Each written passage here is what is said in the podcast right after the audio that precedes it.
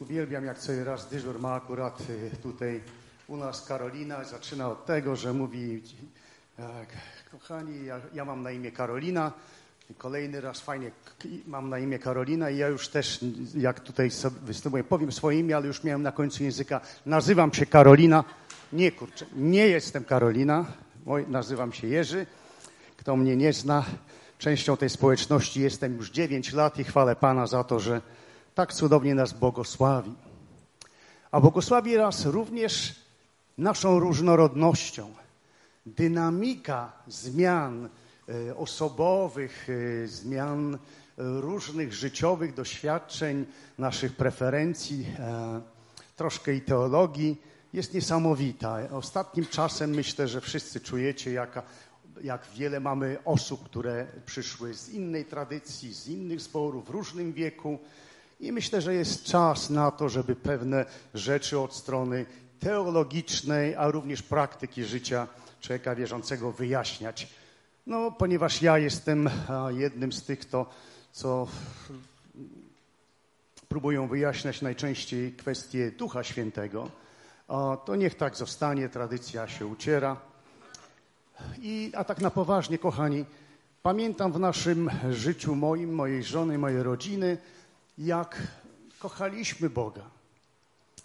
A później imię Jezus było dla nas ważne, ale później spotkaliśmy się z ewangelicznymi protestantami i Jezus, Jezus, wyjaśniono nam Jezusa, wytłumaczono, że trzeba Jezusa przyjąć do swojego życia osobiście, to moja decyzja i to cudowne. I jak już się czuliśmy tacy dojrzali, stojący na dwóch nogach, to potem Duch Święty, Duch Święty, bracie, Jezus tak, Kościół idzie za Jezusem, z Jezusem, jest przepełniony, ale to jest działanie Ducha Świętego, który jest nazwany również Duchem Chrystusowym. No i próbujemy to zgłębiać i praktykować od dłuższego czasu i myślę, że też dobrze dla tych, którzy może są w tej fazie teologicznej i doświadczenia osobistego, rozumienia dróg Bożych, e, to spróbuję dopowiedzieć troszkę na temat Ducha Świętego. Y, Dzisiejsze moje słowo zatytułowałem Namaszczenie. Namaszczenie, taki starożytny, dziwny termin, ale rozumiane jako nadprzyrodzone powołanie i wyposażenie do służby, kochani. Nad, nadprzyrodzone. Wszystko, co jest od Pana, jest przyrodzone i jest nadprzyrodzone, ale już tak będzie w ułomności naszego języka. Bo, kochani, Biblia, zarówno jako Stary i Nowy Testament, mówi o zasadach przyjmowania od Boga różnych rzeczy. Może to być jakiś dar ducha lub wiele, wiele darów, wypełnienie Duchem Świętym, szczególnie Jego mocą, albo chrzest w Duchu Świętym. Ideę przekazania lub przeniesienia namaszczenia na drugą osobę to koncepcja o solidnych biblijnych podstawach, aczkolwiek wielu z nas czasami wydaje się trudna do zrozumienia. A więc troszkę, kochani, z pisma, trochę e, teologii.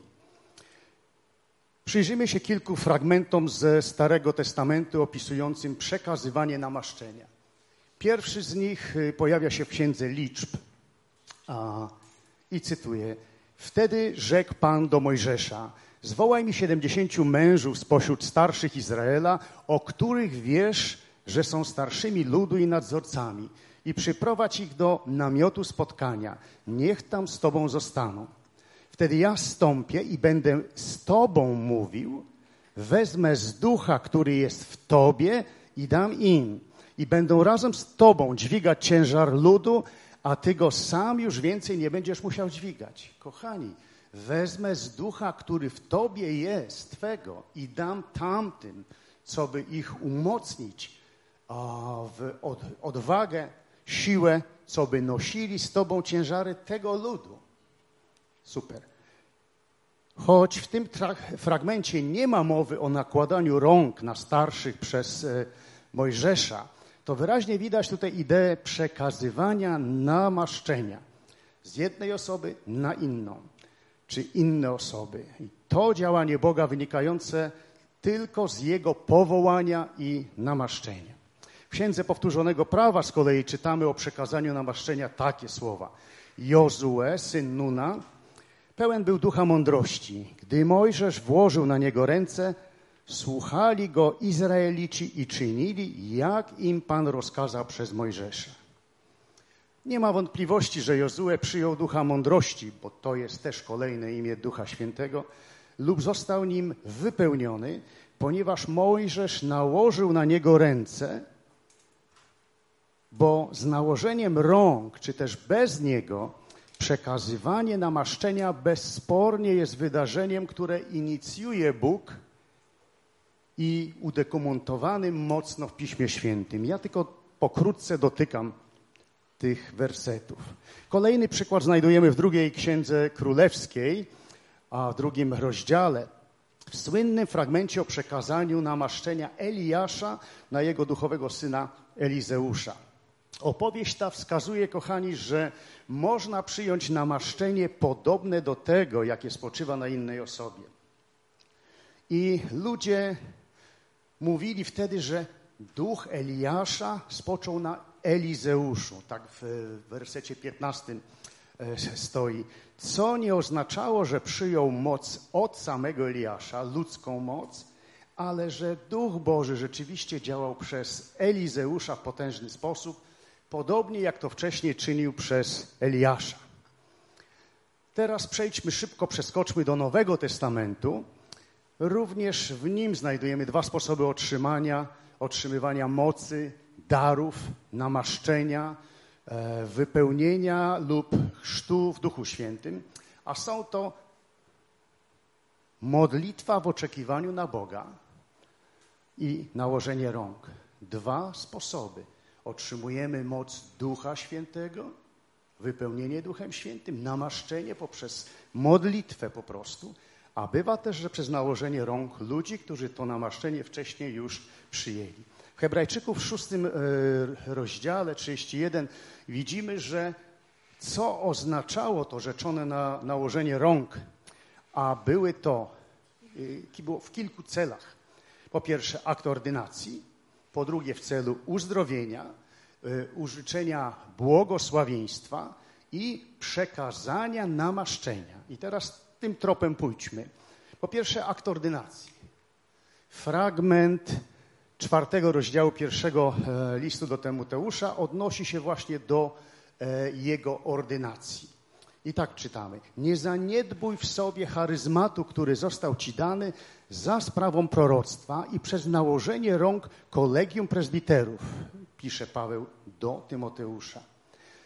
I fragment z piątego rozdziału to kolejne odniesienie do nakładania rąk w celu ordynowania.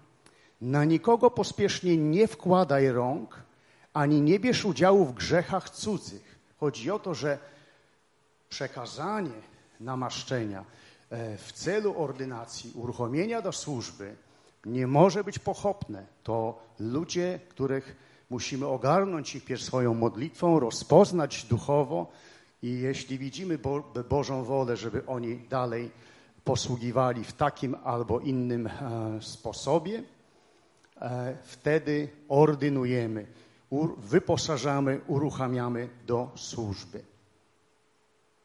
To samo odnajdujemy w dziejach apostolskich i to nie raz. We fragmencie chociażby uznawanym za opis ordynacji pierwszych diakonów. Czytamy tak. Przedstawili ich apostołom, którzy modląc się włożyli na nich ręce. Pierwsze nabożeństwo ordynacyjne albo takie wysyłające misjonarzy odnotowano w dziejach apostolskich 13 rozdziale, wersety 1-3, a zwłaszcza w tym trzecim, gdzie czytamy Wtedy po poście i modlitwie oraz przez po włożeniu na nich rąk wyprawili ich. Jak widzimy później w przypadku Tymoteusza, owe misteria, dla nas dzisiaj czasami wydaje się to takie dziwne, troszkę niezrozumiałe. Te misteria nie były tylko rytuałami zwykłymi, typowymi dla tamtej kultury. Podczas nich Duch Święty przekazywał swe dary, napełniał wiernych mocą do służby. Często darom tym towarzyszyły również proroctwa. Kolejny cel a, tego przekazania na, na, y, y, użyczenia, y, namaszczenia to e, w celu uzdrowienia lub błogosławieństwa. Czytamy o tym chociażby w, liść, w Mateusza, w Ewangelii, 19 rozdziale. Wtedy przyniesiono mu dzieci, Panu Jezusowi, aby włożył na nie ręce i pomodlił się za nie.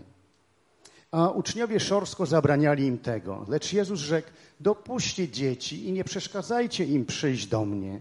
Do takich bowiem należy Królestwo Niebieskie. Włożył na nie ręce i poszedł stamtąd. Ewangelia Marka e, jasno mówi o tym, że Pan Jezus nakładał ręce na ludzi, żeby ich błogosławić. I tak czytamy. I biorąc je, dzieci, w objęcia kładł na nie ręce, błogosławił. To w Marka, czy też tak czytamy. Inny fragment mówi z kolei o nakładaniu rąk w celu uzdrowienia. Jak Jair przyszedł do Jezusa i gorąco go prosił, mówiąc: Moja córeczka dogorywa, przyjdź, panie, połóż na nią ręce, aby ocalała i żyła. To czytamy potem, a Jezus tak zrobił. I czytamy świadectwo, jak ona cudownie a, zdrowa żyła dalej.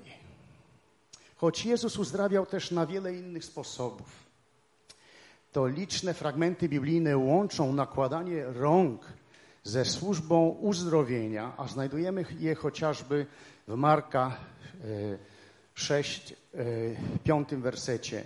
Tu chodziło o kilku chorych na raz uzdrowienie. W Marka 8 rozdziale, 23-25 werset, uzdrowienie ślepca. W Łukasza 4,40 dużą rzeszę chorych uzdrowionych. E, Łukasza 13 rozdział, 13-14 wersety, kobietę w, w szabat i można by tak kontynuować. A pamiętać warto, że uczniowie Jezusa również mieli iść za Jego przykładem i nakładać ręce na chorych. I to nie było tak kiedyś, dwa tysiące lat temu tylko. Dzisiaj naśladowcy Jezusa mają to czynić. My też mamy, kochani, to czynić. Ewangelia Marka mówi przecież, że ci, którzy uwierzą, czyli ty, ty i ja, na chorych ręce kłaść będą, a ci uzyskają zdrowie. W dziejach apostolskich czytamy z kolei, że Paweł kontynuował zwyczaj nakładania rąk w celu uzdrowienia. I na przykład takie świadectwo jest świetne na Malcie. Pewien człowiek leżał złożony gorączką i potężną biegunką. I cytuję: Paweł poszedł do niego i pomodliwszy się, położył na nim ręce i uzdrowił go. Po tym wydarzeniu przychodzili również inni chorzy na wyspie i byli uzdrawiani. Apostoł Paweł służył nie tylko darem uzdrowienia, jak wiemy, lecz sam także przyjął ten dar poprzez nałożenie rąk innej osoby. Pamiętacie, jak był oślepiony przez Pana, był w, w, w budynku, w pomieszczeniu, wtedy Ananiasz do niego został wysłany. Wbrew sobie samemu Panu powiedział, idź, tam jest facet, połóż na niego, nic nie pytaj, nie bądź, tylko wtedy Ananiasz poszedł, czytamy, wszedł do tego domu, położył na nim ręce i powiedział, Szawle, bracie, Pan Jezus, który ukazał Ci się na drodze, którą szedłeś, przysłał mnie, abyś przejrzał i został napełniony Duchem Świętym. Natychmiast jakby łuski spadły z jego oczu, jego, czyli Szawłowych, Pawłowych, i odzyskał wzrok i został ochrzczony w rozumieniu Duchem Świętym. A gdy go nakarmiono, odzyskał siły. Kochani, żywy Bóg w osobie Ducha Świętego zamieszkał w człowieku, który mordował i odsyłał do więzienia braci naszych dwa tysiące lat temu. Cudne.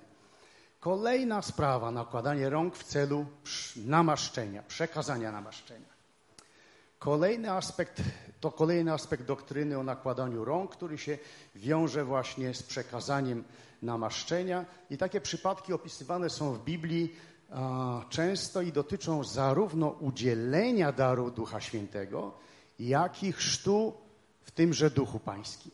Jak wiecie, Ewangelia Łukasza, ewangelista Łukasz, to był ten wspaniały autor e, o, biblijny, który jest nazywany świadkiem wręcz Ducha Świętego. On najwięcej pierwszy zaczął e, mówić i pisać, a, a był lekarzem i był niezwykle dokładnym, sumiennym obserwatorem e, Kościoła i służby apostołów i cudownie to opisywał w sposób niezwykle solidny i skrzętny.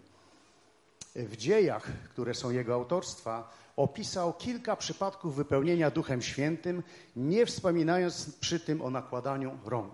Jakby ktoś kogoś denerwowało nakładanie, to proszę, przekazywanie namaszczenia. I króciutko. Dzieje, drugi rozdział, pierwszy, czwarty wersety. Uczniowie napełnieni w dzień pięćdziesiątnicy zostali. Yy, czwarty rozdział, wersety 29 do 31. Po modlitwie o Bożą odwagę w głoszeniu słowa i aby On, czyli Pan, uzdrawiał, dokonywał znaków, cudów przez imię Jezusa. Duch stąpił, a to miejsce zadrżało. Jak ktoś mówi zaraz, Duch Święty, to przecież tak cichutko, to może być wewnętrznie. Po co wy mówicie tyle o tych manifestacjach dziwnych, trudnych? I już wtedy Duch Święty przyszedł z potężną manifestacją, drżeniem murów e, i, i otoczenia. E, rozdział 10, wersety 44-47, kiedy apostoł Piotr zwiastował Ewangelię w domu Korneliusza, rzymskiego żołnierza, dowódcy, Duch Święty, czytamy, stąpił na wszystkich, którzy słuchali nauki. I zdumieli się wierni pochodzenia żydowskiego, którzy przybyli z Piotrem, że dar Ducha Świętego wylany został także na pogan. Słyszeli bowiem, że mówią językami i wielbią Boga. W drugim i czwartym rozdziale dziejów czytamy, że Duch Święty stąpił na wiernych, szukających Bożej mocy. Duch Święty, Boża moc, wierni. Zwróćcie uwagę na to skojarzenie. W dziesiątym rozdziale dowiadujemy się, że Piotr po raz pierwszy głosił Ewangelię poganom, a wtedy Duch Święty stąpił na wszystkich obecnych, czyli nawet na tych, którzy dopiero przyjmowali zbawienie. To jest strasznie ważny moment. Jesteśmy powołani, żeby się rozwijać w wierze, coraz mocniej e, być z Panem, uświęcać się, ale patrzcie, kochani, żywe serce, mocno szukające Boga, minimum dojrzałości, wstępna decyzja dla Pana i już Duch Święty, czyli żywy Bóg potrafił zstąpić na tylu zieloniutkich Jego wyznawców. E, istotniejsze jest, kochani, że często mówimy, a pamiętacie, Duch Święty to przecież stąpił na apostołów w dniu pięćdziesiątnicy. Nie stąpił, ale to nie, nie był pierwszy moment, kiedy apostołowie przyjęli Ducha Świętego. Zostali nim tak naprawdę wtedy napełnieni, ale Jan pisze, że apostołowie po raz pierwszy zetknęli się z Duchem Świętym w wieczór po zmartwychwstaniu Pana Jezusa, kiedy to Pan tchnął na nich, mówiąc: Weźmijcie Ducha Świętego. I wszystko przyszło to, co z Duchem Świętym przychodzi. Istotniejsze w tej kwestii są jednak opowieści Łukasza o przekazywaniu Ducha Świętego i darów Ducha Świętego z nakładaniem rąk. Przykładowo w dziejach mamy relację o przebudzeniu, tak zwanym przebudzeniu w Samarii, to znaczy, gdzie ludzie, którzy ledwo usłyszeli świadectwo Ewangelii, na dziesiątki, setki, a nawet tysiące stępował Duch Święty, dotykał serca, porywał e, dla Pana i wtedy w, tam wysłano Piotra i Jana i czytamy, e, że Samarytanie byli jedynie ochrzczeni w imię Pana Jezusa. Wtedy więc wkładali apostołowie na nich ręce, a oni otrzymywali Ducha Świętego. Tak czytamy w ósmym rozdziale, wersety 14-17 dziejów apostolskich. Drugi fragment opowiadający o przekazywaniu namaszczenia z nałożeniem rąk odnajdujemy w takim teologiczno-historycznym e, opisie czy opisach uczynionych przez Łukasza w dziejach. Na przykład Paweł, apostoł Paweł, częściej niż Piotr i Jan nakładali ręce na świeżo ochrzczonych wiernych, e, chociażby w Efezie. I czytamy w dziejach 19 y, rozdziale, że a kiedy Paweł włożył na nich ręce, Duch Święty stąpił na nich. Mówili też język, językami i prorokowali. Nie uczyli się obcych języków, nie uczyli się proroctwa. To był dar Boży.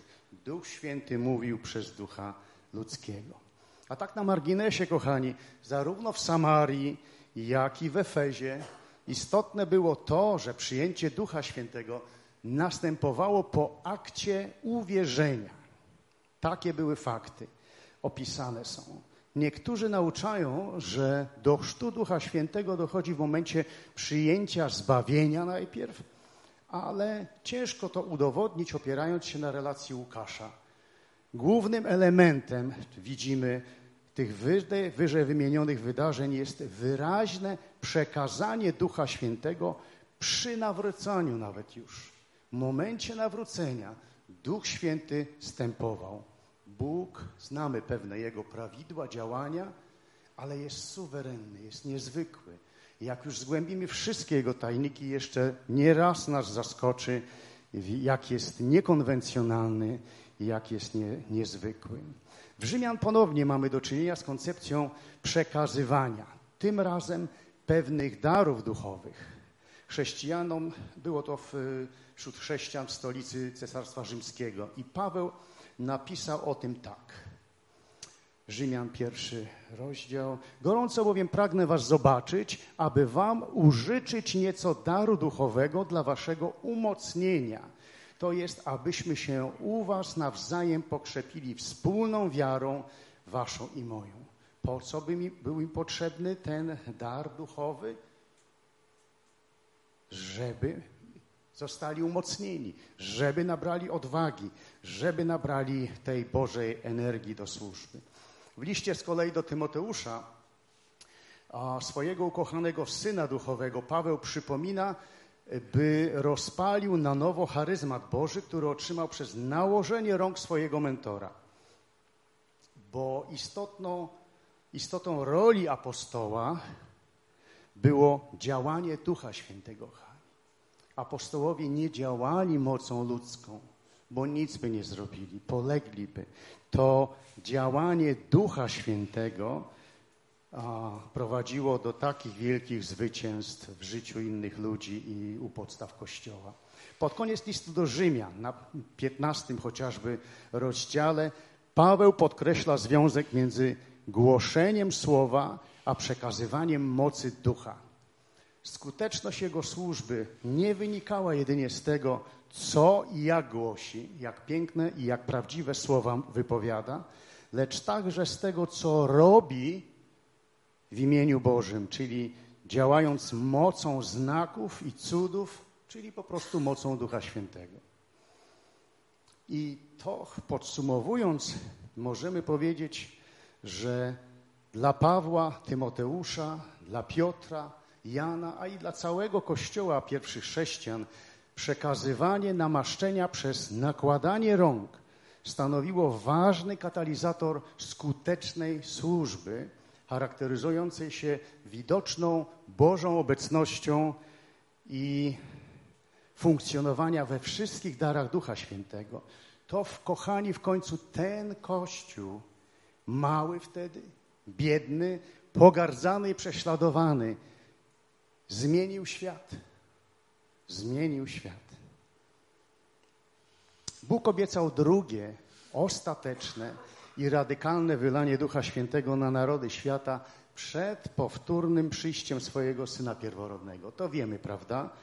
Ale dokona tego przez swój lud Niektórzy z nas byli na tym wyjeździe liderów e, społeczności chrześcijańskiej Południe e, w Beskidach, gdzie mieliśmy cudownych, e, cudownego kaznodzieję i brata z daleka, który nas też nauczał bardzo o Kościele Apostolskim.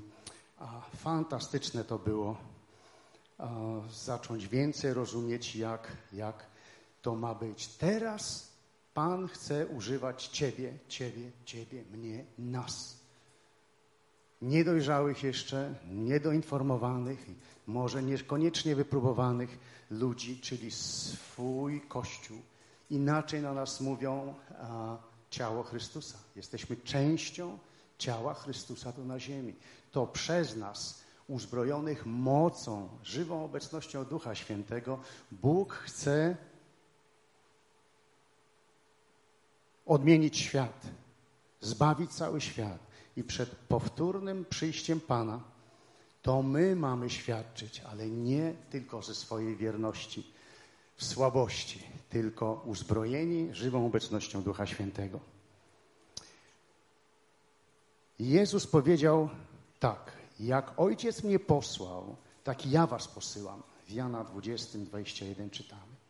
Jeśli zatem, kochani, mamy żyć w tym powołaniu, nie możemy zapominać ani zaniedbywać niebiańskich zasobów dostępnych dla tych, którzy są na tyle głodni i pokorni, aby je przyjąć. Bóg nie szuka dobrze sytuowanych, świetnie wykształconych czy nawet doświadczonych w służbie. On szuka gotowych ludzi, gotowych ukorzyć swoje serce i oddać życie wszystkiemu, czego Bóg pragnie, co Bóg pragnie przez nas, przez nich uczynić. Czyli gotowe serca, które się korzą przed Panem, życia nasze, które mamy poddać Panu, aby mógł nas cudownie używać. I jeszcze trochę o tym przyjmowaniu, teraz przyjmowanie namaszczenia od naszej strony. Chciałbym, abyśmy się teraz chwilkę zatrzymali nad warunkami, które musimy spełnić, aby przyjąć namaszczenie Ducha Świętego, jeśli takowe faktycznie istnieją. I wydaje się, że są takie warunki, chociażby dwa.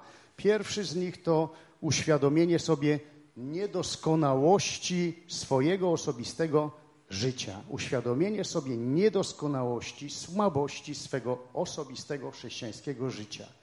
Czyli musimy sobie uzmysłowić, że w naszej codzienności za wiele jest porażek, obojętności, że brakuje w, nim, w niej mocy i wiary. Inaczej mówiąc, musimy uznać, że jesteśmy słabi i sami nie dajemy rady wywrzeć żadnego wpływu na świat wokół nas. Sami, podkreślam. Możemy być świetnie wyszkoleni do wykonywania różnorakich kościelnych obowiązków, jak wszystko, co czynimy. Prowadzenie małych grup, głoszenie Ewangelii, nauczania chrześcijańskiego, zarządzania czy poradnictwa. Wiele jest funkcji posług w Kościele. To jednak nie to samo, co to, co niektórych przynajmniej z nas najbardziej magnetyzuje, fascynuje w tym, co czytamy chociażby no, w Ewangeliach, ale w dziejach apostolskich, czyli uzdrawianie chorych, wypędzanie demonów, wskrzeszanie zmarłych, czy głoszenie Ewangelii z namaszczeniem, które po prostu kruszy najtwardsze serca i prowadzi ludzi do Pana Jezusa. Do tego trzeba namaszczenia, łaski i darów Ducha Świętego. To wszystko wspaniałe jest dla nas. Sam Pan Jezus powiedział, będziecie czynić to, co ja, a nawet rzeczy większe. Niesamowite, niezwykłe dziedzictwo Pana i Testament. No jak to? Ja, my, rzeczy większe niż Pan Jezus, Syn pierworodny? Niesłychany, ale nie z siebie, kochani. Zatem podstawowym warunkiem otrzymania namaszczenia jest świadomość, że go potrzebujemy, bo jesteśmy słabi, i uzmysłowienie sobie naszego duchowego ubóstwa.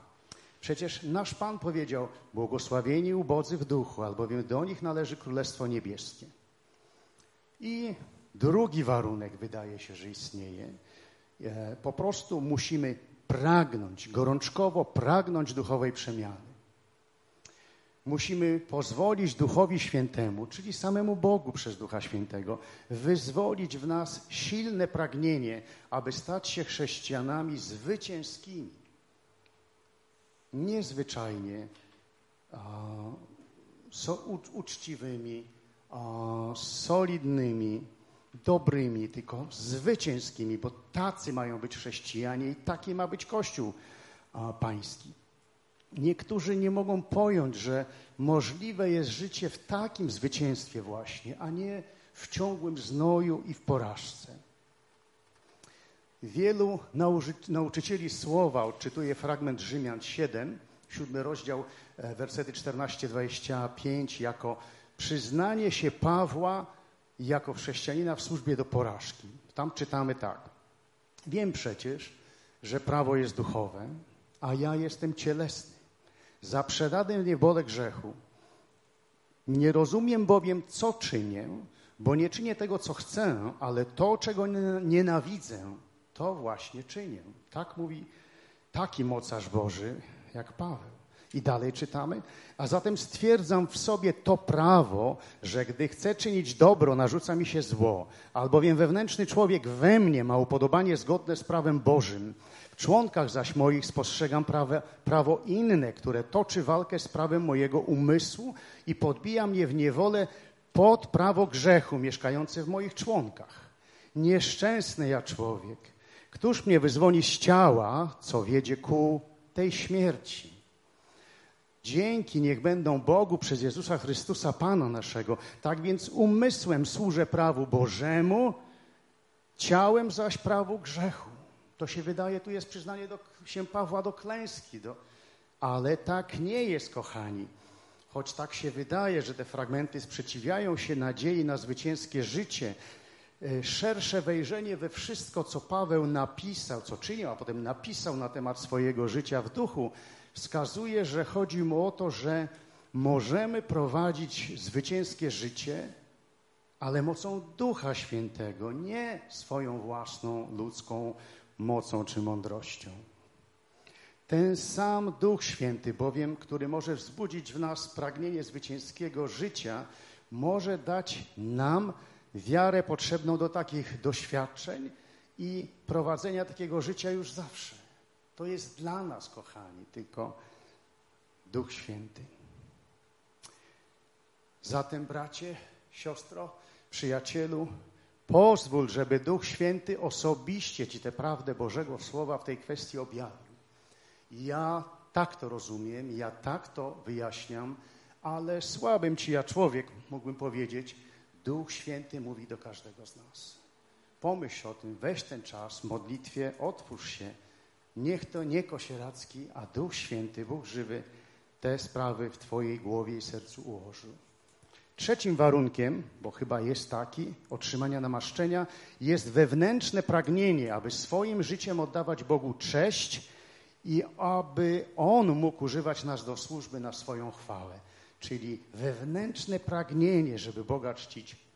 I nie chodzi o to, abyśmy prosili o duchowe uniesienia, bo tak cudnie z, razem w kościele odrywać się trochę od ziemi i być bliżej nieba, żeby poczuć e, pewne cudowne rzeczy, bo tu możemy dojść do wywyższania naszego własnego ego i w duchową pychę się wbijać. Prosimy o moc i dary, które uczynią nas zdolnymi do wykonania stojącego przed nami zadania, które można określić szumnie, duże to słowa, zadanie do pętania nieprzyjaciela, czyli szatana i niszczenia królestwa ciemności. To my, kochani. To my mamy to robić i możemy to zrobić, ale mocą Ducha Świętego. Mateusz, ewangelista, mówi, że musimy być wyposażeni w moc i gotowi, pamiętając słowach tu cytuję, jak może ktoś wejść do domu mocarza, czyli szatana, i sprzęt mu zagrabić, jeżeli mocarza wpierw nie zwiąże. I dopiero wtedy dom jego ograbi, tak Mateusza 12, 29 czytamy. Mamy niszczyć szatana i jego dzieła. Musimy go mocą Ducha Świętego to wziąć, wyposażenie całe, związać drania i dom mu wyczyścić dokumentnie, aby tam Bóg mógł rządzić. Nasza misja polega właśnie na burzeniu bram piekielnych. Czyż tak nie jest napisane w Słowie Bożym? W naszym zwycięstwie Bóg odbiera chwałę, cześć i uwielbienie. Takie jest praktyczne uwielbienie Kościoła. Moc, którą otrzymujemy od Ducha Świętego, umożliwia nam wyrażanie naszej wiary w miłości. Ale uwaga, uwaga, Billy Graham, którego tak wielu z nas szanuje, Świadectwo jego życia i misji jest niesamowite. Billy Graham jeszcze w 1987 roku napisał kiedyś bardzo ważną książkę, wręcz fundamentalną i takie słowa jako ostrzeżenie dla nas. Cytuję. Uważam to za stratę czasu, kiedy my wierzący, i teraz w punktach, zabiegamy z jednej strony o moc, której nie mamy zamiaru wykorzystać, o siłę modlitwy, kiedy się nawet nie modlimy, o odwagę świadectwa zabiegamy, kiedy nie świadczymy, o moc świętego życia, kiedy nie próbujemy takiego świętego życia prowadzić. Zabiegamy o łaskę znoszenia cierpień, kiedy nie podejmujemy krzyża, o siłę do służby, kiedy tej służby czy służenia nie podejmujemy. Smutne, ale potężne słowa. Nie każdy z nas zajrzy do swojego serca.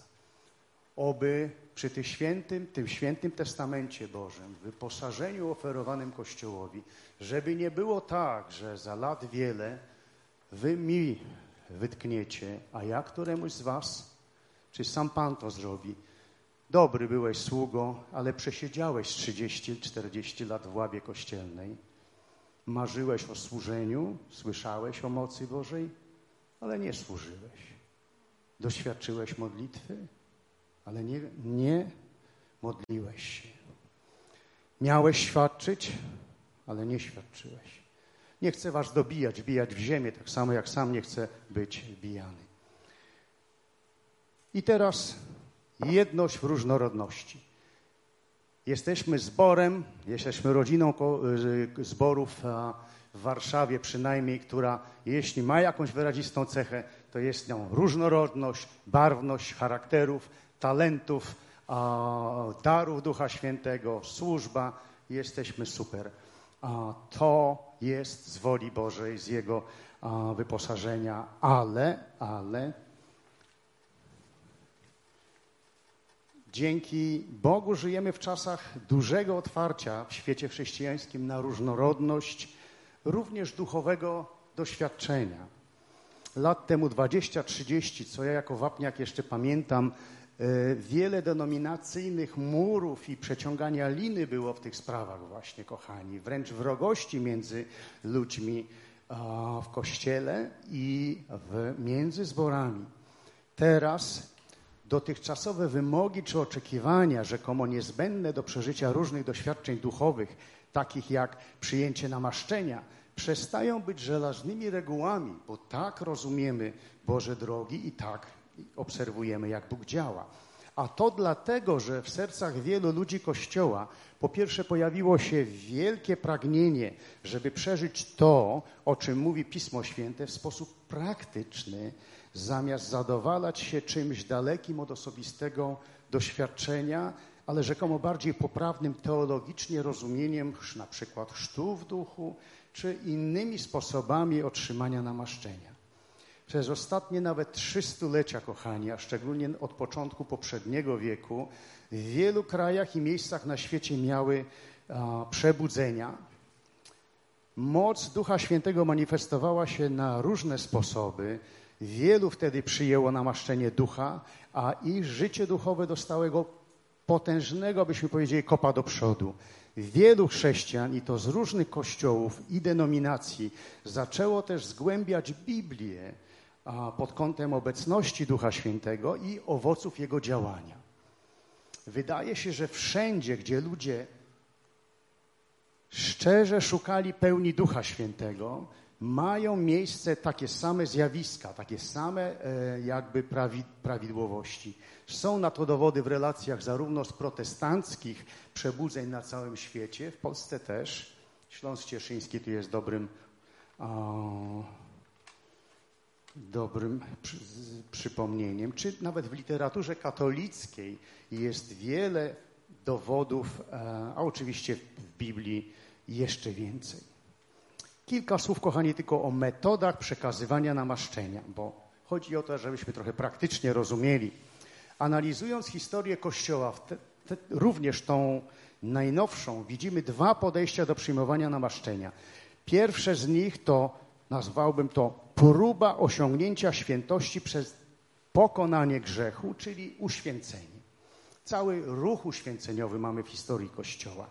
Chodzi o to, że gdy człowiek uzyskujący uświęcenie zyskuje zdolność do przyjęcia e, namaszczenia pełnego mocy, wtedy jakby e, Duch Święty przychodzi, czyli wpierw etap ciężkiej pracy żmudnej trzymania się Pisma i Boga, uświęcenie i Duch Święty ma prawo przyjść. Nur ten wywodzi się z ascetyzmu ojców w pustyni jeszcze, którzy umartwiali swoje ciała i zanurzali się w modlitwie. To poddawanie swojej ciele, cielesności Duchowi Świętemu widzimy też w spuściźnie wielu grup uświęceniowych w wieku XVIII, jak chociażby e, John Wesley i jego brat, bracia morawscy, metodyści. Tak było w wielu miejscach w XIX-XX wieku. Nie chcemy nie chcę mówić dokładnie gdzie i co, o tym można poczytać, porozmawiać później. Stało się to jednak wzorem dla ruchu zielonoświątkowego. Oni wierzyli, bracia zieloni, że są jakby trzy etapy nawrócenia. To jest ich teologia. Jeden to nawrócenie, a potem uświęcenie, to jest i trzecie to chrzest w Duchu Świętym. Byli też zielonoświątkowcy tak zwani dwuetapowi, tacy bardziej baptystyczni, którzy uważali, że pierwszym krokiem jest oczywiście nawrócenie, ale uświęcenie to jest długotrwały proces, on obejmuje całe życie, i, a chrzest w Duchu Świętym to jest po prostu etap drugi. I nie wgryzając się w to za bardzo, e, w te kwestie historyczno-teologiczne, powiem tylko, że choć to były świetnie, wspaniałe czasy, to jednak w ciągu pierwszych 14 lat ruchu zielonoświątkowego, który prze, przepracował e, różne kościoły i denominacje, powstało około 25 denominacji. Połowa wyznawała doktrynę trzech etapów, druga połowa dwóch etapów. W tym policzono, że jedna czwarta zielonoświątkowców przyjęła także naukę tylko Jezus i nie uznawała nawet dogmatu o Trójcy Świętej. Co mówić o Duchu Świętym jako osobie, trzeciej osobie e, Boga. Najważniejsze w tym wszystkim dla nas jest jednak to, że perspektywa biblijna i teologiczna są czynnikami kontrolującymi naszą wiarę. Czyli jak rozumiemy Pismo i wolę Bożą, ale również, kochani, i moja teologia po prostu, to potrafi wpływać na naszą wiarę i potem na to, co się w naszym życiu dzieje praktycznie.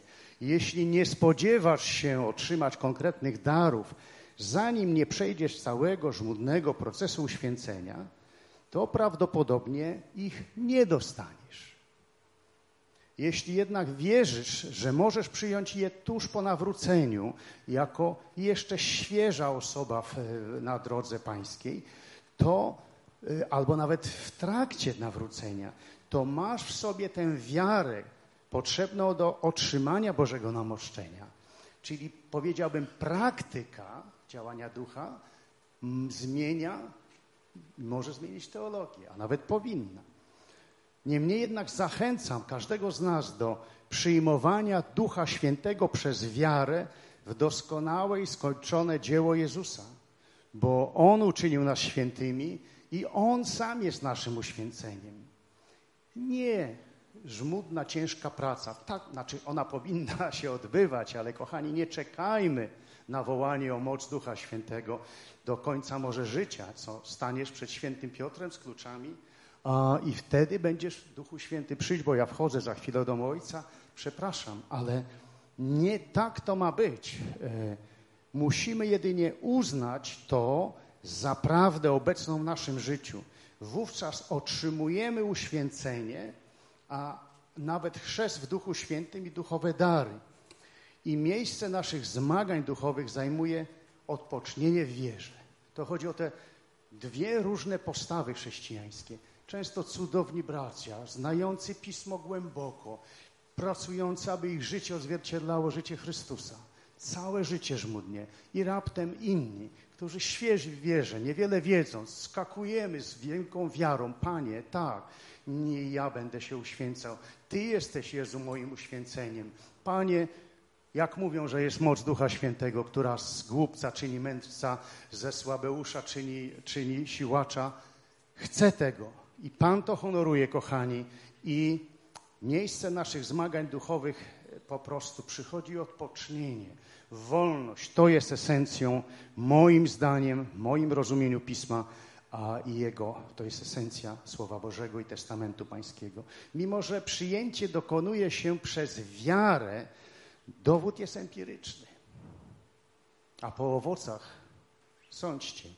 Doświadczenie otrzymanego namaszczenia jest dowodem, że wiara zwyciężyła.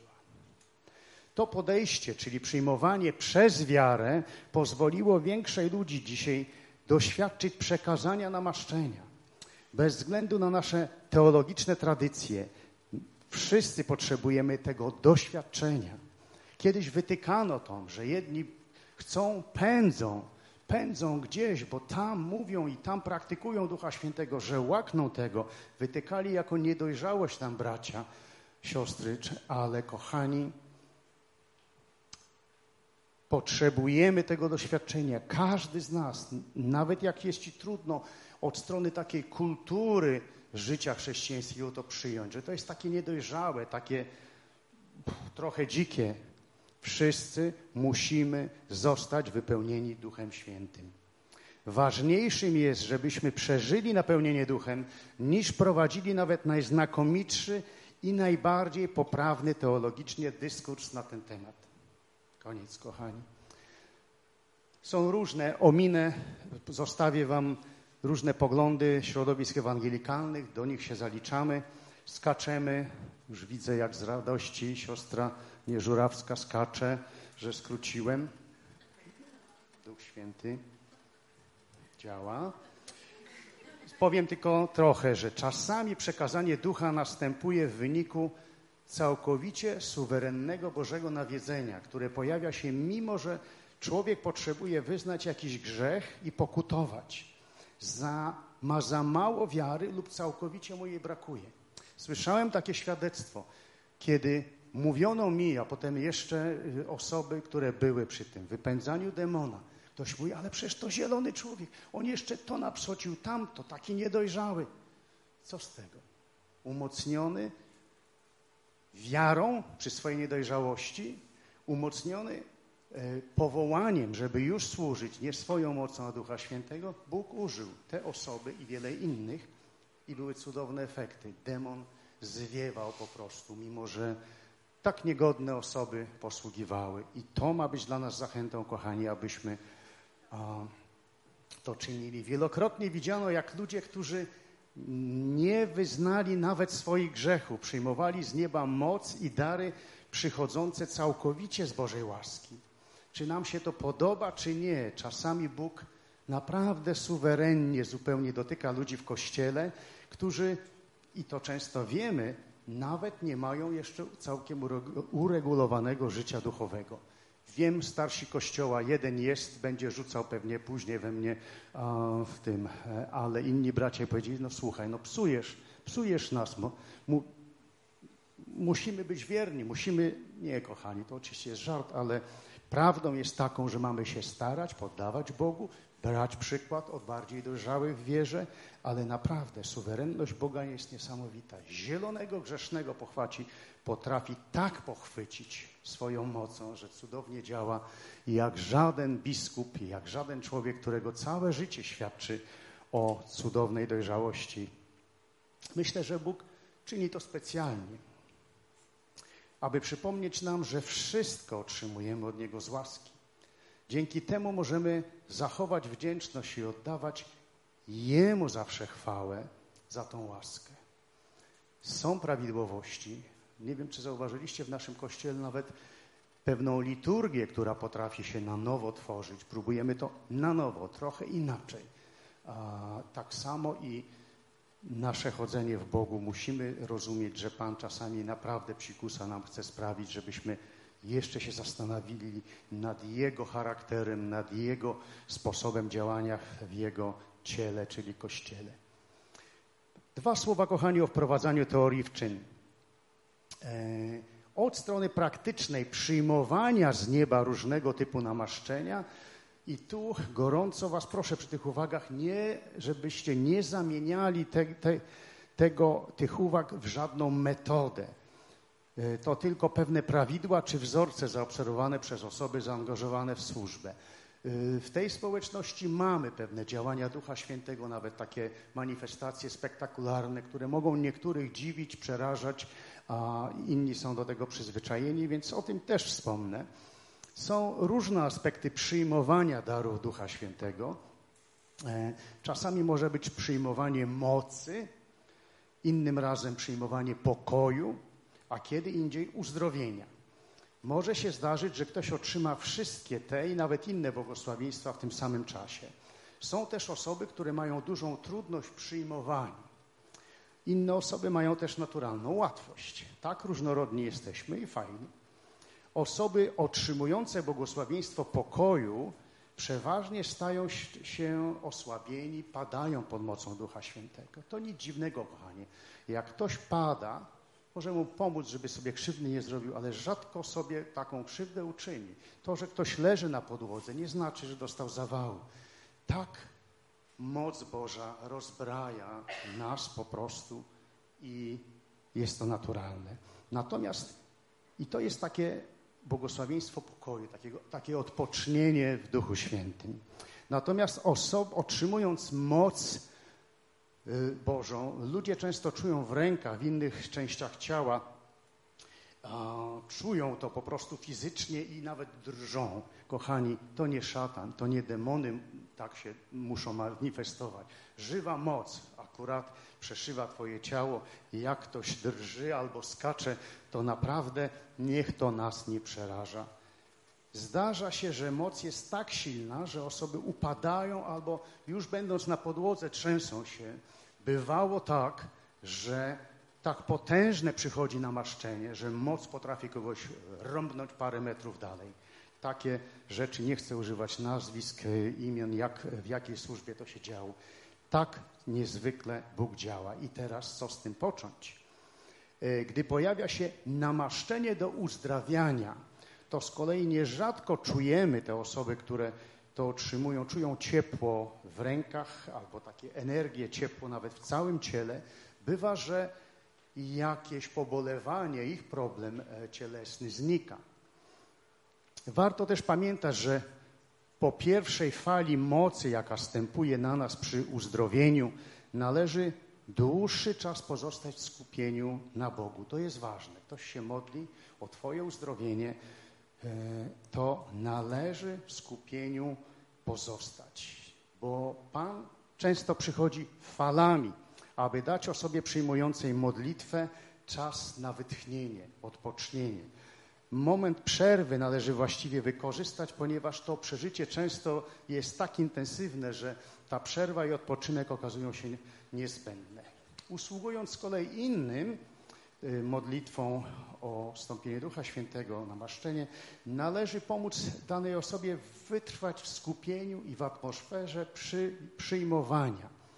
Na ogół jesteśmy, nawet w tym kościele, e, staramy się szanować czas, robimy pewne rzeczy e, krótko, sprawnie, patrzymy na zegarek, ale zbyt wielu ludzi w kościele przywykło do krótkich modlitw, a, a gdy chodzi o uzdrowienie, gdy ono zostaje ogłoszone, to te osoby mają wierzyć w to uzdrowienie i tego się trzymać.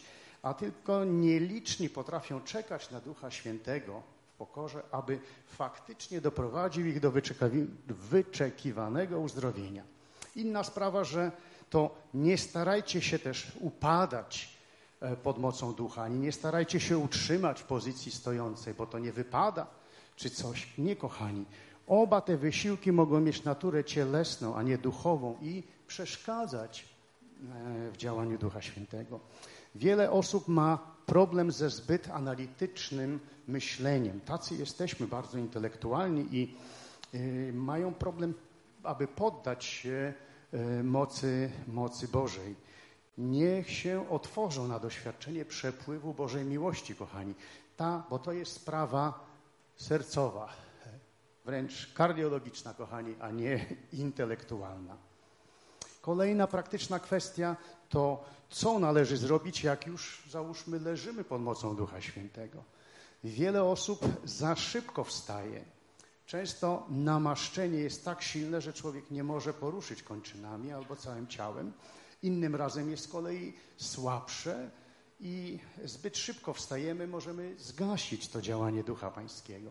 Czyli zalecamy ludziom, aby zostali na podłodze tak długo, aż yy, przestaną odczuwać trudności z poruszaniem się i wtedy warto wstawać. Ale tak to bym powiedział, leż człowiecze, dopóki jesteś ociężały, ociężała, dopóki powstanie na nogi nie będzie wymagało większego wysiłku niż normalnie. Jedną z najtrudniejszych rzeczy jest powstrzymanie tych, o których się modlimy od modlitwy własnej. To w tym usługiwaniu, jak macie pierwsze jakby doświadczenia, zwróćcie na to uwagę, kochani. Yy, dotyczy to zwłaszcza osób chodzących do kościoła już dłuższy czas i lub uważających, że podczas przyjmowania należy modlić się na językach bądź powtarzać, wyznawać, Panie wierzę czy przyjmuję, coś takiego. Z praktyki e, usługiwania w Duchu Świętym widzimy, że dużo trudniej jest przyjąć moc do służby, w tym niektóre dach, dary, osobom, które w czasie modlitwy nad nimi również cały czas się modlą czy wyznawają, wyzna, ogłaszają. I nie mam zamiaru tutaj powstrzymać, powstrzymywać nikogo od modlitwy własnej, e, zwłaszcza tych, którzy pragną chociażby daru języków, ale też doświadczyliście pewnie, niektórzy mówią, a to musisz tam, nie wiem, liczby wymieniać albo naturalnym języku coś mówić, dalej to duch poprowadzi.